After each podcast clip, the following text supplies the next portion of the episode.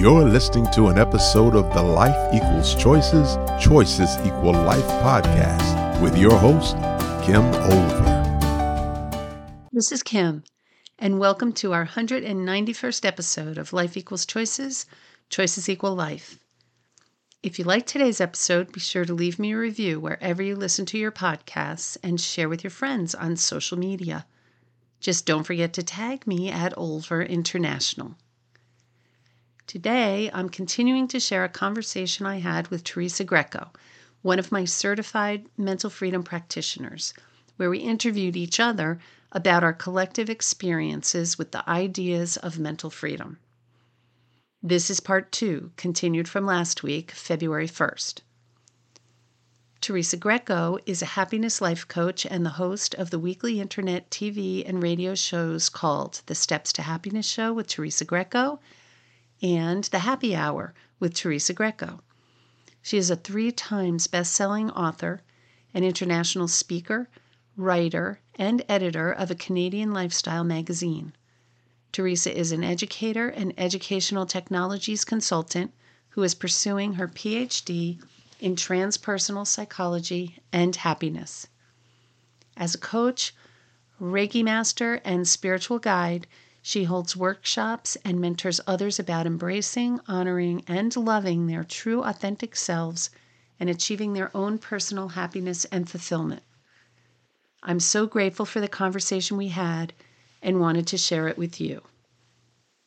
Clarity and unconditional trust challenge go hand in hand because now you have the clarity to see what they wanted in that moment. And you also get to see the best behavior they had to get it. Now that you can see that, you're not trying to change them. You're trying to accept, okay, this is who they are. This is what they wanted. Now you, and this goes back to the first one about responsibility you have the responsibility to decide what, if any, changes you want to make to your relationship with this person based on your newfound clarity. The decision you make is totally your responsibility. But aside from that, what I hope happens when you accept this unconditional trust challenge, you can stop judging other people for the things they do. You can start to develop some compassion, like, wow, you must have really wanted that thing, whatever it is. And you might even be sad that that was the best behavior they had to get it. But you develop this compassion that can lead to forgiveness. I'm not a fan of forgiveness like you're forgiving for them, you're forgiving for yourself. Because I really am connected to this unattributed quote that says, holding a grudge is like drinking poison and expecting the other person to die that's what you're doing when you hold a grudge. What kind of mental freedom is that? So you want to let go of those, I'm so mad because of what you did, and say, wow, I understand what you did. Maybe I'm sad about it. Maybe I don't like it. Using the unconditional trust challenge doesn't mean you have to be happy about what people are doing, but it will give you the clarity you need to redefine the relationship. And sometimes it's even end the relationship if that's what you need to do. And on the other end, it might be, wow, I see who you are now. I'm going to jump right in head first, full bore. I love the unconditional trust challenge. And believe me, if you read my book, you'll understand what that was born from, but it was born from pain, my pain. I was trusting these two people in my life to be the people I wanted them to be, and they had a different agenda, which makes so much sense. If you read the book and you read this example, you're going to say, Well, Kim, of course. But it wasn't that obvious to me at the time. I've forgiven them both and I still love them and they still love me. So it can all work out well in the end, but I'm not putting myself through mental anguish like I was during an entire weekend. That's mm. the unconditional trust challenge for me. What was it for you? It's important too that we always go back to Glasser's five basic needs understanding that people are always doing what they need to do to have those needs met or those containers full and that they're not always full they're fluctuating different things happen and then in our attempt in many cases, it's not even conscious for us, but because of the circumstances that are happening, we're trying to fill whatever need might be running low for us at that time. Understanding and knowing what those basic needs are is where weeks two tool the one that you just shared is that you can now understand by looking at someone's actions and saying oh okay i see that they were just trying to fill their freedom bucket when they decided not to do this work at home that i really needed them to do. So back to my kids they have certain chores that they have at home and they won't do it because they're out having fun with their friends or getting their love and belonging fulfilled because my daughter has a boyfriend. I can see how in those moments she chooses to fill those buckets over the ones that I want her to fill it really does bring you that clarity and understanding of what was that motivation that drove their choice in doing whatever it was that they had to do. It's not about whether we like it or not. That's important for us to understand, Kim, is that we cannot control anything outside of ourselves. Nothing. Not those closest to us, not people in our community or our country or the whole world. All of that is outside of our control all we have control over is our response to it. When we can realize that, that you have no control over anything outside of yourself, you can release all of that, that expectation, those perceptions around why people do things the way that they're doing, all of that, you can let go of it. Now you can realize that you have complete control over what's happening in your own life. I like to use the analogy of that all of us are in our own happiness bubble. That I say, I'm in my bubble. My happiness goes everywhere that I go, but I have complete control of what happens inside of that bubble. When the different things happen to me, I can think about what am I doing inside of my bubble? That's where the lesson about the narrative you're in your head is so important. When you realize that 99% of how we see the world is our own personal perception. 1% is actually how it is. You and I could be looking at the very same object or situation, looking at it in completely different ways. And that's because we're basing it on our own background, our own experience, our own knowledge, all of that. So, can you imagine 99%? That's why you give the example of a traffic accident and why a police officer will try to get the perspective and information from a wide variety of people to try to get to the truth. Because the truth, the 1% that's yeah. there is okay, let me ask everybody else that's all looking at it through their own 99% of their own lens there are so many great elements and nuggets of information that even within the six weeks, there are so many great examples too that you incorporate in the program that, as you said, the curriculum is the same. So when you work with a certified practitioner, they are delivering the program as you intended it, but also bringing in knowledge from their practice and information from the participants in the program too. Right. I think that one of the most effective ways to teach is through stories. It's how I teach. So, part of the mental freedom certification program is to develop your own stories. So, you can take mine right out of the curriculum and put your own stories in there, whether they're yours or stories from your clients, so that you are feeling these concepts. You have been living these concepts, and you're not just talking about some concept that I dreamt up. You're talking about how it affected you because our clients need that connection. It's the thing that makes you more authentic is, hey, I've been where you are. I used this principle. This is how it helped me. That's how I've constructed the program. That's what I think makes it effective. I talk about the head, heart, and hands of mental freedom. And I talk about how you can learn the principles. You could read my book, you could um, read the curriculum, and you'll have the principles. They're in your head. You have knowledge, you know what they are. You might be able to regurgitate them on a test if we had such a thing. But that's not good enough to be able to really use mental freedom in the world. You have to get the heartfelt sense of mental freedom by applying it to yourself and making different choices and experiencing different outcomes and feeling the increase in your mental freedom. Once you've experienced that, then you can use your hands to help other people when they're in their own distress. But if you try to go right from head to hands, that heart piece is missing and clients aren't going to feel it your friends aren't going to feel it they're going to think oh yeah you read a book big deal right it's like tell me how this really works that's where the stories come in They're so important because that's what connects with people. People like a good story. Don't make up stories. Don't pretend you've lived this. You have to give real examples because clients know the difference. People know the difference. You don't have to be a client. Anybody knows the difference between something that really happened to you. You can feel it. It's a heartfelt sense that this person has really been through what I've been going through or something similar, and mm-hmm. what they're talking about made a difference. That's why when I'm looking for trainers to do the mental freedom program, because I'm not going to be able to train everybody who wants to be trained, I'm looking for people who had a significant transformation in their mental freedom experience. The way I'm going to know that is through their stories. It's important. Mm-hmm. Two parts that I want to draw because I want to connect to what you just said, just how it applied to me. I want to point out the fact that the great thing about this program is that once you know the tools yourself, as you said, you've gone through that head, heart, and then you're at the hands part, that you're able to help other people with the information. That's the other great that I had people in my program. I had different cohorts of groups that they were able then to share those tools with their kids, whether they were teenagers or a little bit younger than that, that they were able to apply these tools and say, let's look at the story that you're telling yourself. And is this true? Is this right? Can you be 100% positive? All of the different parts of it that's the other great element of this is that it really does then extend out to those that are in your circle, those that you can also empower with the tools. I love that part of it too.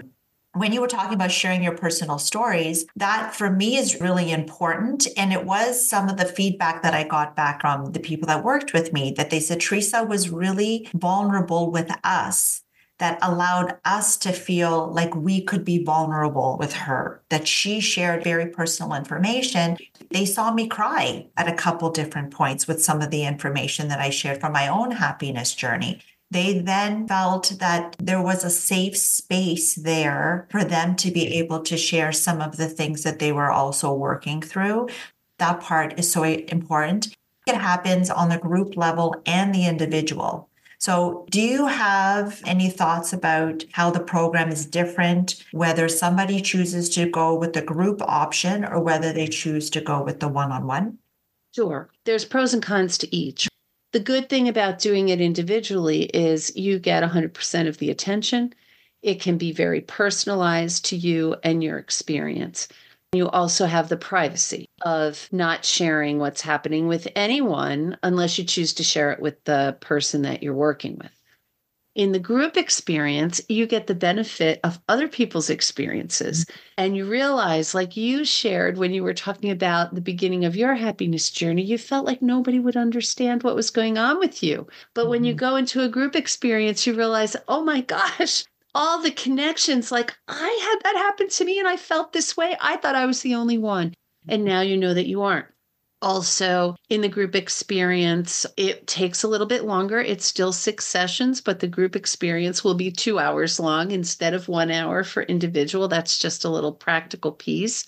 And it costs less to go through the group experience than it does the individual experience there's benefits to both ways. So it just depends on what is the experience that you want to have. And you may have the group experience and decide, you know what? I really want to do this on my own. I want to go through the individual experience, or maybe you'll start it with the individual and say, I'd like to hear what the group has to say. It's not either or, it doesn't have to be that way, but I think you should start where you're the most comfortable and what your budget will allow. Those are the two big differences. Mm-hmm. Even the combination aspect, too, that somebody could decide to go into the group, but then realize that as they're applying the tools to different things that have happened to them in their life, that they may want some one on one time with the practitioner to be able to really maybe go a little bit deeper into, into what some of those things could be. Right. When you have a group, you may only have five minutes of processing after you get the information for each individual person. And somebody may want more than that. Absolutely. Mm-hmm. I've heard you mention this before too that for people that are considering getting certified in your program, that an element or a comment that you've heard is what happens if I have a client and I only work with them six times and now they have all the information that they need to know to help themselves and then they don't come to me anymore. So it's like a short lived relationship, which in cases like therapy, where people could be in therapy for years, and from the stories that I've heard from even some of my clients, because I feel like therapy or counseling is different than coaching. You shared the difference of how the counselors are applying mental freedom versus how the coaches are applying it. So there is that difference, but it's different than just coming and opening up and venting about something that you're upset about and then walking away with no practical tools or suggestions about how you help yourself. How did that work? You just go and you vent for an hour, pay a lot of money to do that. But then the person doesn't give you any practical tools to say, okay, this is how you get yourself out of that situation, or this is how you could look at it differently. What's your comment on that when people say, well, why would I want to get certified on this when people don't need to then come to me for years? That's the part that I love because we have empowered people with the tools they need to help themselves and adding mental freedom as a tool in their toolkit. This is not to say any of the tools that we incorporate, they're not the be all end all when I decided to become certified in your program, I had lots of other certifications too. So it was like, oh, amazing. Here I have another tool that I can include in my toolkit that when I work with my clients, it's like, okay, I can use a bit of this, I can use a bit of that, or I can just use this exclusively if that's what the client wants. But it is about arming ourselves with a whole bunch of different tools and skills that we can apply to, again, any situation that comes our way what would you say, again, just to that comment about the six sessions? I find it funny. I taught a therapist once. He was one of my first individual clients in mental freedom. He's an owner of a practice with about 60 counselors. After the first session, he says, Oh, I want to bring you in. I want you to teach all my counselors. This stuff is amazing. And by the end, he said, I can't bring you in. If you teach my therapists how to cure people in six sessions, I'll be out of business. I just laughed because, first of all, that will never happen. You're not going to be out of business. In fact, what will happen is your clients will be done in successions and they'll tell everybody they know, I have this therapist that gave me everything I need in six sessions and I don't have to go back again. It is stunning how your practice will expand and grow. I know mine has just by word of mouth with people learning mental freedom. They're sending people to me, and it's such a joy to be able to empower people to help themselves and to heal themselves. Mm-hmm a lot is going to depend on what the primary need of the counselor is. Because if the counselor's primary need is connection, they're going to feel like they're not doing their job if they don't stay connected with their clients and help them through all of the things that they might be going through. So they're going to want to keep them coming. And if their need is, and this is the ugly side of that, but if their need is survival and they need this client to keep paying their weekly fee so that they can pay their own bills, they also have an interest in keeping them coming. And I'm not trying to disparage any counselors, but I have had counselors come to me and say, My boss, who owns this big counseling practice, says I'm discharging clients too soon. It hurts the budget. I know that that's a real consideration.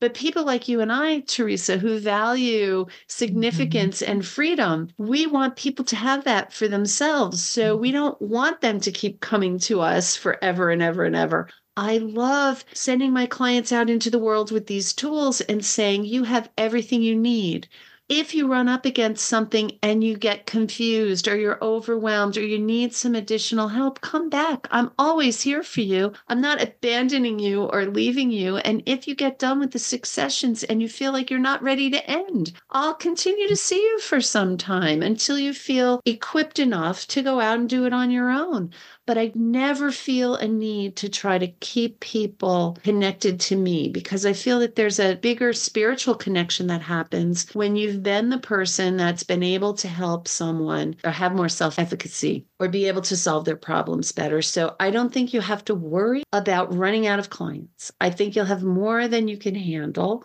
My goal with mental freedom is to eradicate self created misery in the world. That's my goal.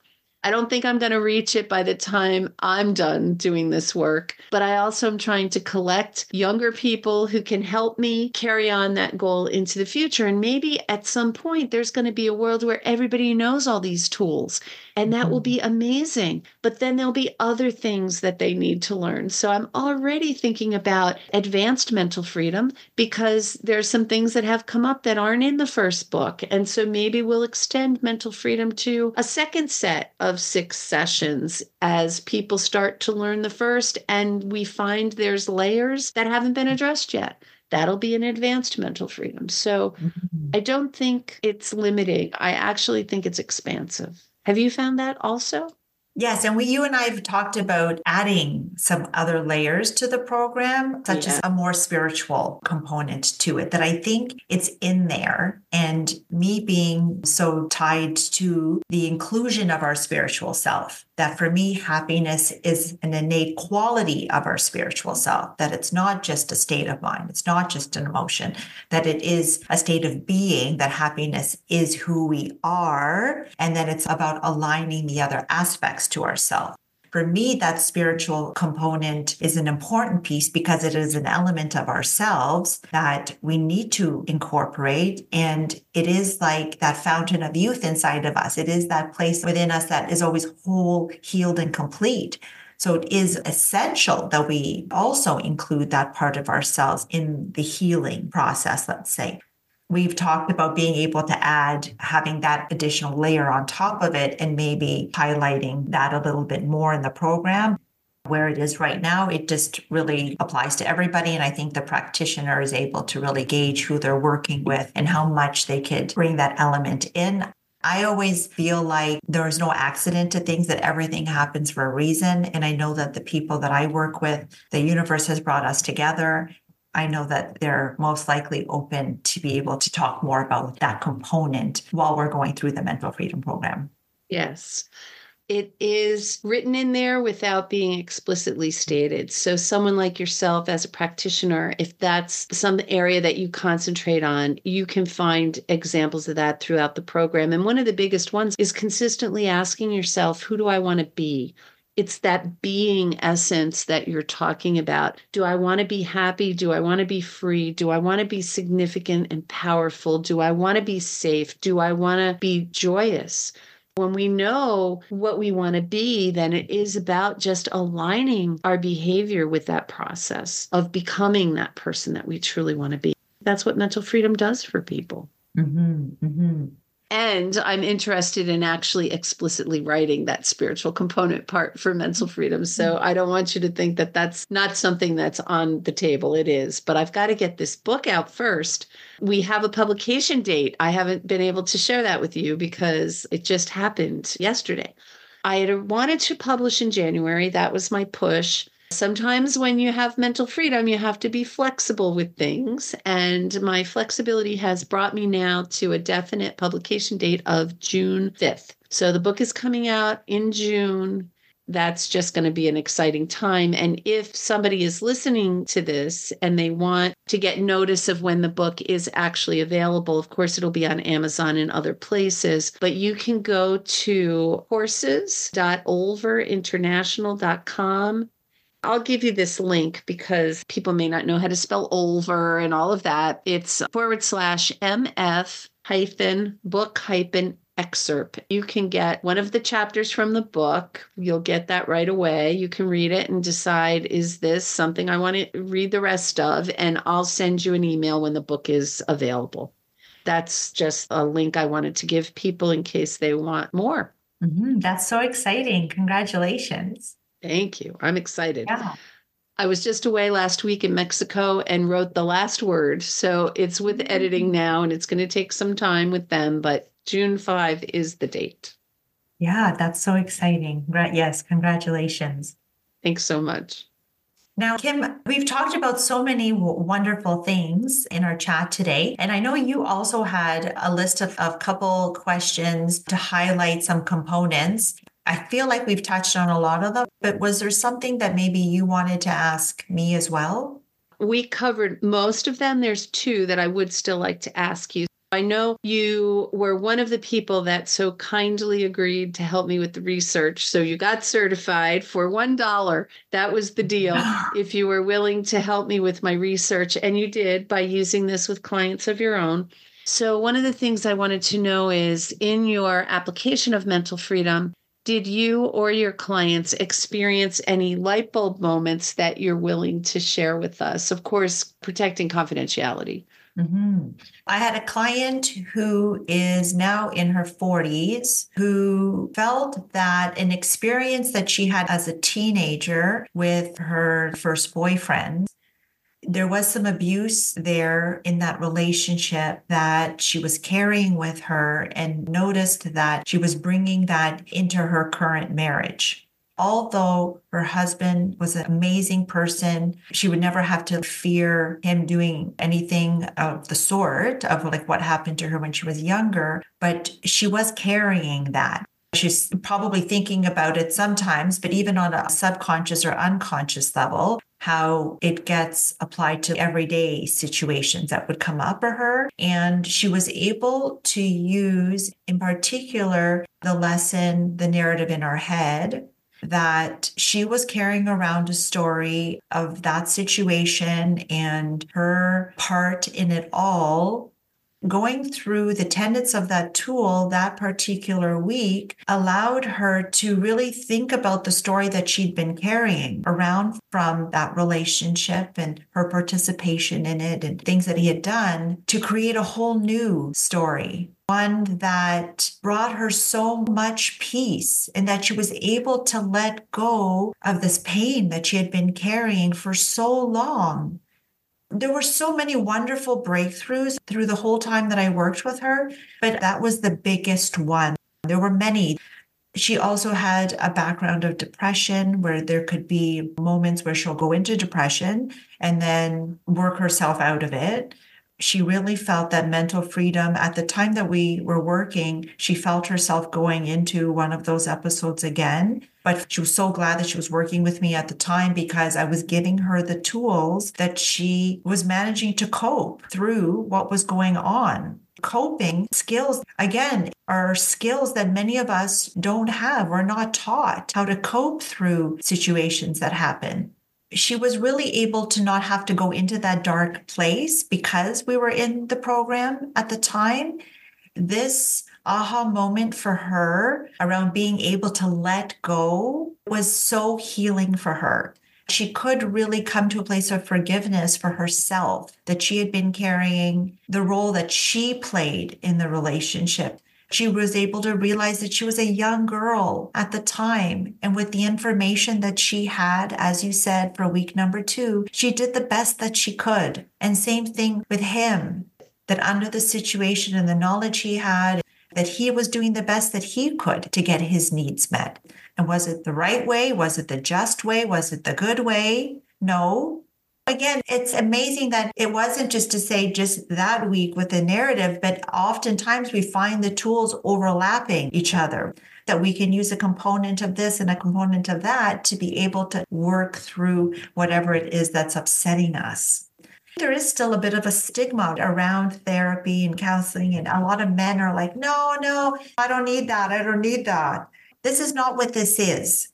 This is giving everybody, doesn't matter what age you are, the tools that you need to be able to work through. And it is empowering yourself with that knowledge so that you can do that for yourself.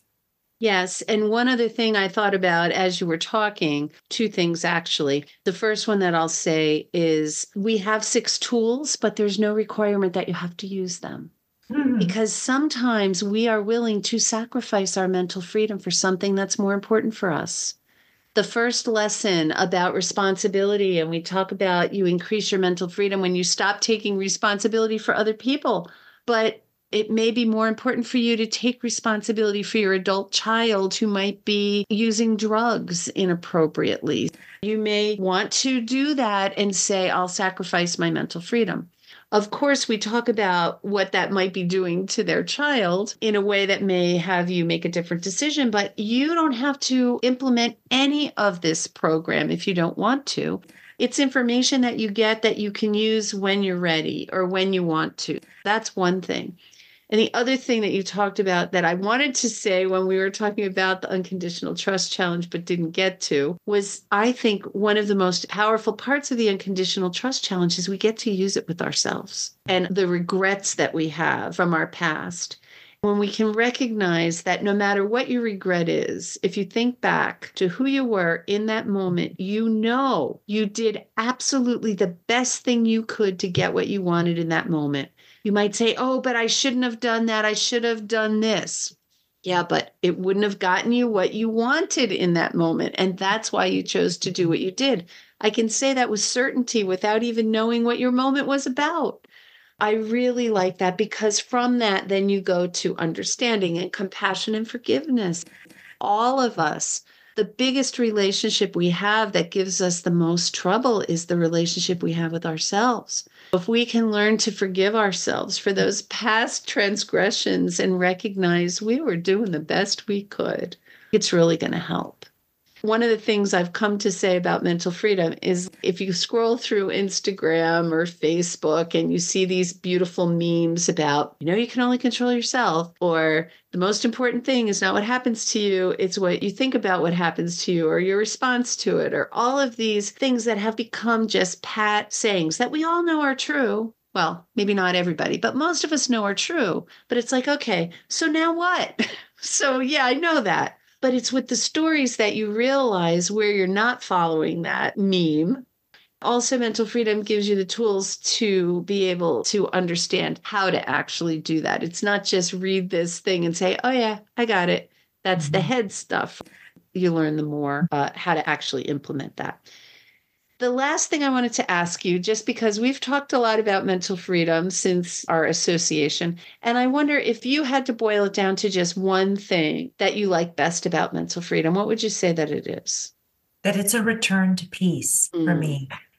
Mental freedom and peace feel so synonymous to me in that our essential self is loving, at peace, and happy. It is our natural instinct to be that, although the world pulls us away. So it's important to know what we can do to bring us back to that place of peace. And our peace is not, you know, at the meditation center, or at the yoga, or, or wherever location you think you're, or on vacation, wherever you think it is. Peace is who you are. you bring your peace everywhere you go. And when you make time to connect with that peace at the yoga center, when you're out in nature, when you're on that hike, when you're exercising, when you're listening to your music, whatever it is that you're doing, where now you're like, oh, I feel so at peace. It's just because now you're tuned into it because it's always there for you to feel. Mental freedom is that return to peace, that yes. in any moment, if you have the cheat sheet, you can look to that cheat sheet if you can't recall all of the tools maybe in that moment to say, okay, which tool can I apply to return me back to the peace that I am? Beautiful. I love that. Thank you so much. It has just been such a joy for me to be connected to you and have this mental freedom journey together. And I thank you for the opportunity to talk about it today and to hear your perceptions and your experiences with it. I just want to thank you so much again. I want to thank you so much as well for selecting me to be one of the practitioners in your worldwide network of people, to have selected me to be one of your Canadian practitioners. Every week, I was so excited to know what was the next tool, what was the next tool every week. And I still feel like that when I teach it. It's like, I can't wait to share the next tool with you because they are, they're such, honestly, such great tools. It's because you gave us the choice. You said, if it doesn't resonate with you, you don't have to go through with it. And I was like, oh no, you had me hooked right from the beginning. I have certifications in a whole bunch of different programs that for me, I feel like, okay, it's another tool, another tool, another tool that I can add to my toolkit that'll allow me to help other people and to help yourself, of course. When something pulls me away, I recognize it right away I'm like, I'm out of alignment. What can I do to bring me back? And I have a whole toolkit of things, and mental freedom is one of those tools that brings me back to that place of peace. So I want to thank you so much for allowing me to be one of your certified practitioners that I was able to help you with that research process That also is amazing because it adds that extra element of credibility to your program, that there was research that was involved in proving the efficacy of the program you had so many people from around the world that were all collecting that research that all contributed to when you're going to put that out and release all of that. I thank you so much. Thank you for your time today and in being a part of the show and allowing the both of us to really talk more about what mental freedom is all about and how it can make a difference in the world because that's what you and I are doing. We're just trying to make a positive difference and trying to help as many people as we can. So I want to thank you yes. as well. Thank you. Now, Kim, just one last thing. If people want to learn more about you, sign up for your book that's going to be released, find out about the certification process. If it resonated with someone who, who's thinking that they want to add this also as another tool to their toolkit as a practitioner, where can people find out more? Well, I would send them to my general website, which is Olver, and that's spelled O L V as in Victor E R, the word international.com. And international is spelled out. So olverinternational.com Everything about mental freedom is on the mental freedom tab. So you can click on mental freedom. You'll find out about mental freedom coaching, the certification program, the book, everything you want to know about mental freedom is there. You'll also see that we have coaching programs, we have publishing that we do, we have a writers group. There's a lot of things happening at Olver International. But the main thing that we're doing these days is mental freedom. And I can't wait to share it with people. I already gave you the link for the book, so I'll send that to you and you can can add that to the show notes. Awesome. Okay. Well, thank you again for being on the show today. Thank you. It was my pleasure. I hope you enjoyed today's podcast and remember to leave a review and share with your connections on social media. I also hope you'll join me next week when we'll be continuing the conversation about mental freedom with Lois Napton, another mental freedom practitioner. I'm looking forward to it. Talk with you then. This has been another thought provoking episode of Life Equals Choices, Choices Equal Life. To listen to past episodes, please visit our website at lifeequalschoices.com or listen wherever you download your podcast. And don't forget, remember to subscribe.